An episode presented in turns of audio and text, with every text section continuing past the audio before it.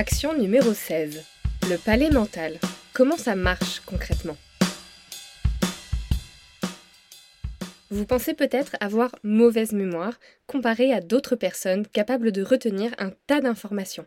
Les dates des événements historiques, une liste de courses, la date d'anniversaire de mamie, etc. Pourtant, il se pourrait en fait simplement que vous n'utilisiez pas des méthodes de mémorisation efficaces.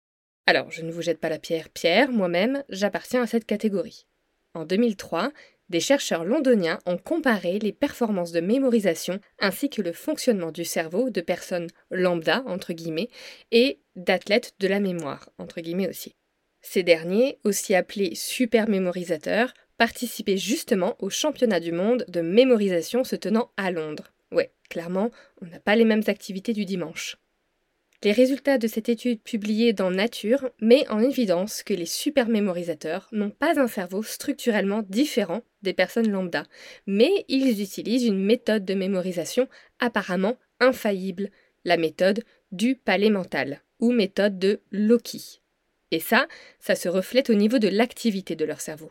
Dans cet épisode, je vous explique comment marche cette méthode du palais mental. Commençons par le principe de cette méthode.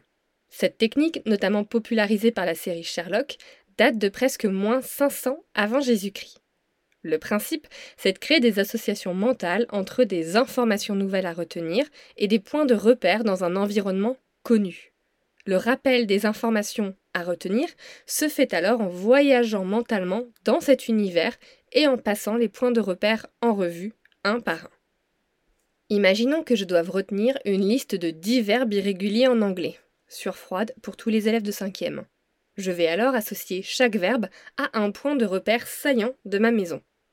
Par exemple, juste après la porte d'entrée, il y a ma chambre. J'associe alors le verbe to awake, se réveiller, à ma chambre, parce que c'est ici que je me réveille tous les jours. Juste après vient la chambre de ma sœur, dont j'ai cassé la manette de PlayStation. Sans faire exprès, je précise. J'y associe le verbe irrégulier to break, qui veut dire casser et je continue comme ça jusqu'à ce que les dix verbes soient associés à des éléments de ma maison. Si le principe est simple, pourquoi cette méthode est-elle si efficace? En fait, la méthode du palais mental est efficace parce qu'elle s'appuie sur tout un tas de processus cognitifs facilitant la mémorisation. Premièrement, l'organisation des informations. Avec la technique du palais mental, vous organisez les informations selon un ordre précis, se basant sur l'organisation du lieu que vous avez choisi. C'est bien plus simple pour votre cerveau de retenir des informations qui sont organisées, structurées. Deuxièmement, la création de liens sémantiques entre informations. Il est plus facile de retenir des informations nouvelles si elles sont liées à des informations que vous connaissez déjà, comme des souvenirs, parce qu'on peut leur donner du sens plus facilement. Ainsi, en créant des liens entre informations nouvelles et connues, vous créez plus de chemins neuronaux pour accéder aux nouvelles infos.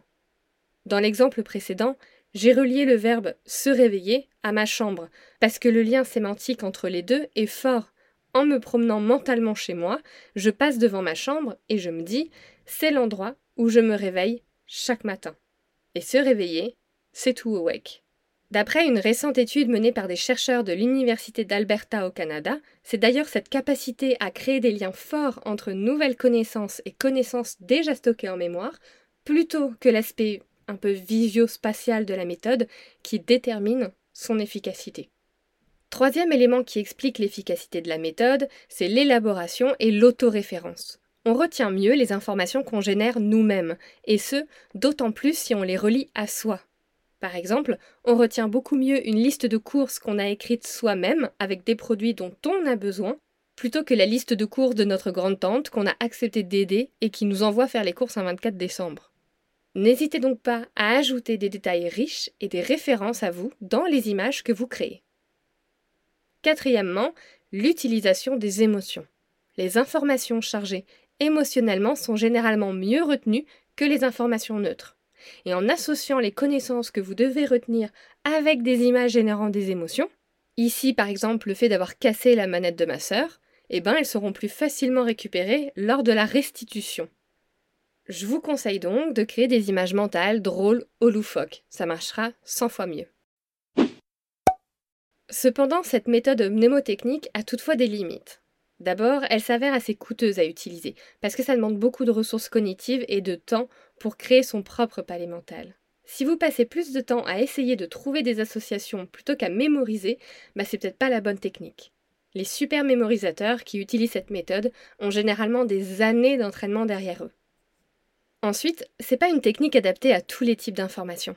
Le palais mental est utilisé surtout pour mémoriser des informations verbales, comme par exemple des listes de mots ou des dates. Cette technique a par exemple été utilisée par un champion de la mémoire pour retenir des centaines de décimales de la constante pi.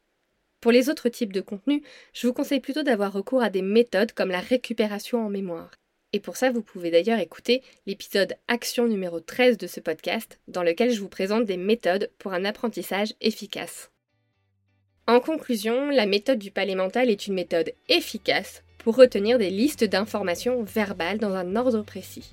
Ce qui détermine l'efficacité de cette méthode, c'est la force des liens que vous ferez entre informations à retenir et connaissances déjà stockées en mémoire. N'hésitez donc pas à créer des images mentales très spécifiques et qui génèrent chez vous des émotions. À vous de jouer!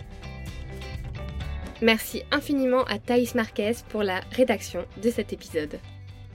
Neurosapiens est produit et distribué en collaboration avec l'Acme Productions. Ciao